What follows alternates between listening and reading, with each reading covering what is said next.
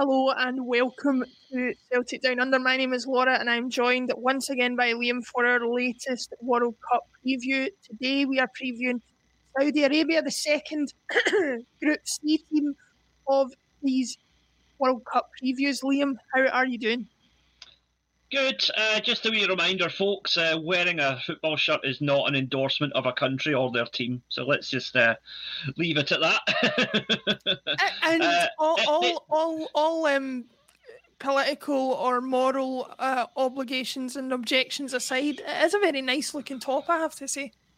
Well, you know, it's funny you should say that because uh, we were doing a I do a wee sweepstake thing with my students every time there's a World Cup, and we were mm-hmm. drawing mm-hmm. teams the other day, and one little girl came up to me and said, "Oh, Liam Sensei, I, I got Saudi Arabia. Are they any good?" I said, "Well, uh, the kit's nice." true, true. There is a there is a slightly um, more not safe for work version of that story that I heard off air. But I think uh, on second thought, having decided we were going to share it, we'll maybe leave that uh, for the sake of the child involved. We'll, we'll leave it. We'll, we'll, leave that for the uncut version once you and I've had a few, once you and I've had a few shandies on the night England get knocked out, right? anyway, anyway. let's look at Saudi Arabia and um, mm. what I thought we would do for this one because I'm going to be honest, uh, content for this video is lacking, guys. We do our yeah. research and we we look into this, but I have to say, of all the the teams that I've looked at, uh, they are the they are the one team that I just kind of felt it was even a slog to research them. Their their chances of doing anything at this World Cup to me are not are not great. What do you think, Liam? no, I mean there are there are groups at this World Cup that had they been drawn in, they might have had a chance. Mm-hmm. You know, for example, if they would have been in the group where Qatar were the top seeds, they've beaten Qatar quite a few times quite recently. Um, but uh, you know, obviously that that wouldn't happen because you can't have two Asian teams in the same thing. Yeah. But uh, no, they they they're just I look they're the worst team at the tournament. Let's just be honest. They are the least likely to win this World Cup, according to the bookies, according to the stats, and according to you know what I've seen from watching them in the last couple of years. They were in Japan's group for qualifying, and to their credit, they topped the group. Right, they did top yeah. the group, but um, a lot of extenuating circumstances go into that. Right, mm-hmm. um, Australia basically did not turn up when they played them. Um, yeah. Japan underperformed, but uh, you know still got the results they needed. Um, and yeah, that you know, as you can see there, they topped the group. Um, I believe Japan were the only team that actually beat them. Yeah, but um, it doesn't really tell a true story because neither Australia nor Japan took them as seriously as they should have. That that's the thing. One thing I will say for Saudi Arabia, I don't think they're a very, I don't think they're a team that are going to do anything at the tournament. But if, um, you know, if Argentina or Mexico or Poland approach them with the attitude that we're approaching them, they could be in trouble because they're a team that can spring a spring a shock on you if you don't give them respect. That that's entirely true. Um, speaking of which, we'll just look at their um their fixture breakdown. Let me just see if I can pull that up for us just now. Because as we've said, that as much as anything, the fixture breakdown itself can be the thing that, that determines how the World Cup goes for a team. So if we look at this here, um, mm. let me just um zoom out a little bit. Um, so as we said in the Argentina match, the opening match of Group C is Saudi Arabia and uh, Argentina. Saudi hmm. Arabia then have Poland and then Mexico in the last fixture. Now, for me, that's slightly encouraging for them. I think their best chance of three points in this group, if they're going to get any uh, wins, is against Poland. Again, I might be doing Poland a disservice here, but I think if you're a Saudi Arabia fan or if you're in the Saudi Arabia team, you would much rather face Poland in that middle fixture with a hope of getting three points and then having hope going into that last fixture against Mexico. If they're playing Mexico and Argentina in the first opening two matches, the World Cup's over for them before they've even got there, I think. Yeah, yeah, I would agree. Um, I think Saudi are the weakest team in this group, but Uh, Mexico and Poland, I think, are fairly evenly matched, with Mexico having the slight edge, in my opinion. But yeah. if you are if you are the fourth ranked team in the group, and you're playing against the best team in the group, who are also one of the tournament favourites, I mean, you can make a similar comparison to when Celtic played Real Madrid. Mm-hmm. It's all right. We're playing them first. At least that gets it out the way. And then the middle fixtures were against Leipzig, who were the team that we were competing with to get second place. So if Saudi Arabia want to do anything, they realistically have to beat Poland yep. in that second game. So Argentina is essentially a free hit. Um, and then it's a case of can they do anything to can if they could even get a draw with Poland, that might give them an outside chance going into that final game against Mexico. And again, the other thing is that um, this Saudi Arabia team, none of their players play out with the, the Gulf states region, right? So they are the one advantage is that they are perhaps going to be better acclimatized to the conditions in Qatar than probably any other team apart from the Qataris themselves. Well, I was going to, I was actually going to bring that up as a as a point. Um, obviously, there's been a lot made of the climate and the potential fact that the um, that teams coming from uh, the Western world, shall we put it, um, are, are going to struggle with the heat, and that's why it's in November, and that's why they're talking about these these air conditioned uh, stadiums and things like that.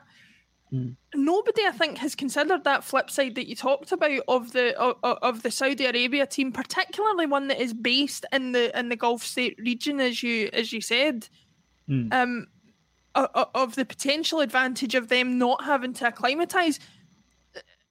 I, while I don't think that is going to factor into them having a major impact in the tournament, do you see it maybe causing a potential upset against one of the teams in the group who's maybe not quite prepared? Well, maybe not an upset, but I think it, it makes the games a bit more competitive.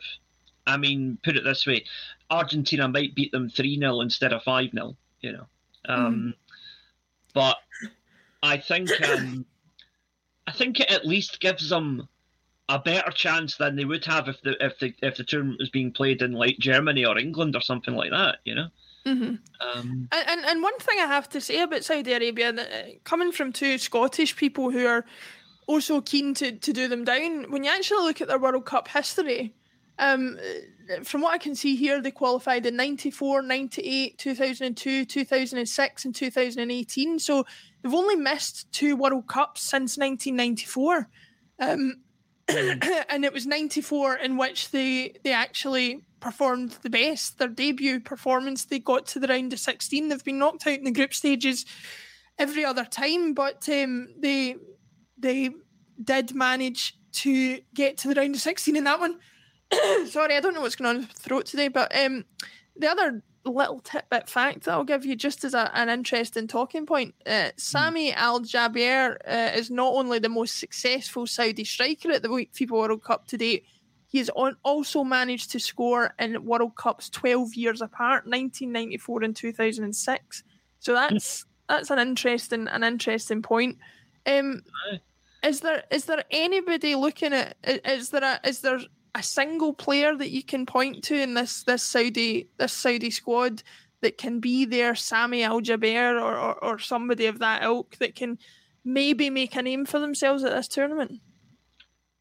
No, no, no. If I'm being if I'm being honest, no. Um, I really I struggle to find any of their players that stand out at all. They are all they're playing for pretty high high profile teams in the Arab world, but yeah, te- teams that would would not last ten minutes in a European game. Um, it's uh, it's unfortunate, you know. I mean, you want these countries where football is emerging to continue to grow. Yeah. But the harsh reality is that Saudi Arabia is a because of the shall we say the socio-political background to the country, it's one that not a lot of people are really rooting for outside of Saudi. And as a result, there's not many foreign players who are keen to go there. No. And uh, if you look at emerging nations at the moment, like 25 years ago when the J League started in Japan, hmm you had Gary Lineker, Pierre Littbarski, Zico, all of these legends going there and playing. And for about the first three or four years, mean, Michael Laudrup played there for a while as well. It was all Mhm. about these legendary players. But then as time got on, the Japanese players got better. Japan qualified for their first World Cup in '98, which was only five years after the launch of the J League hmm um, and they've qualified for every World Cup since. Unfortunately, until Saudi becomes a country that's a bit more hospitable to other cultures, um, I don't see the same thing happening with their league because the money's definitely there, but I think if you're a if you're a multimillionaire footballer and you've got a choice between going to Los Angeles or going to Riyadh, you'd be like, ah, yeah, I'll go to LA. you know, And, let, and let's call a spade a spade. I am I am about as far from a bra burning feminist as you can get. But the fact that I'm even the person talking to you about this would probably not go down well in certain corners of Saudi Arabia either. No, no. The, the fact that you've only got you've only got headphones on your head and not a scarf is probably an issue for a lot of them. I didn't go that far, but okay. Well, you know, that's what a lot of the issues there are about. I mean, do you do you drive a car? I do. Well, until three years ago in Saudi Arabia, you couldn't. That's true. I mean, some would Um, argue I still yeah. can't drive a car today, but let's uh, let's not go into that. Um, listen, yeah, uh, you know, for all the joking aside, as we've said about um, a couple of other teams at this World Cup, as we will no doubt say about a couple of teams coming up at this World Cup, um, regardless of political, social, moral um, objections that we may have, uh, that is not something we will hold against the players or their manager in this World Cup. They are human beings who are going to to do their best for the country, and um, I cer- I certainly in isolation wish the team all the best with with what's going to be a very tough group. and the fans as well. I hope they enjoy it. I hope they get you know, even if they, you know, if they just go one up on Argentina for five minutes or something, give them give them that wee bit of joy. Just let them have that wee bit of hope for a, at least a wee minute. you Yeah, know? if they're talking in 15 years about remember that time we made Messi sweat, yeah, that would be uh, that would be something else. Um, but that said, uh, we will leave it there. Saudi Arabia, neither of our favourites for the World Cup. I don't see them getting out the group or anything like it, but um, you never know. You never know. Uh, Liam, thank you for joining me, and we will see you for the next uh, World Cup preview on Celtic Down Under. See you then.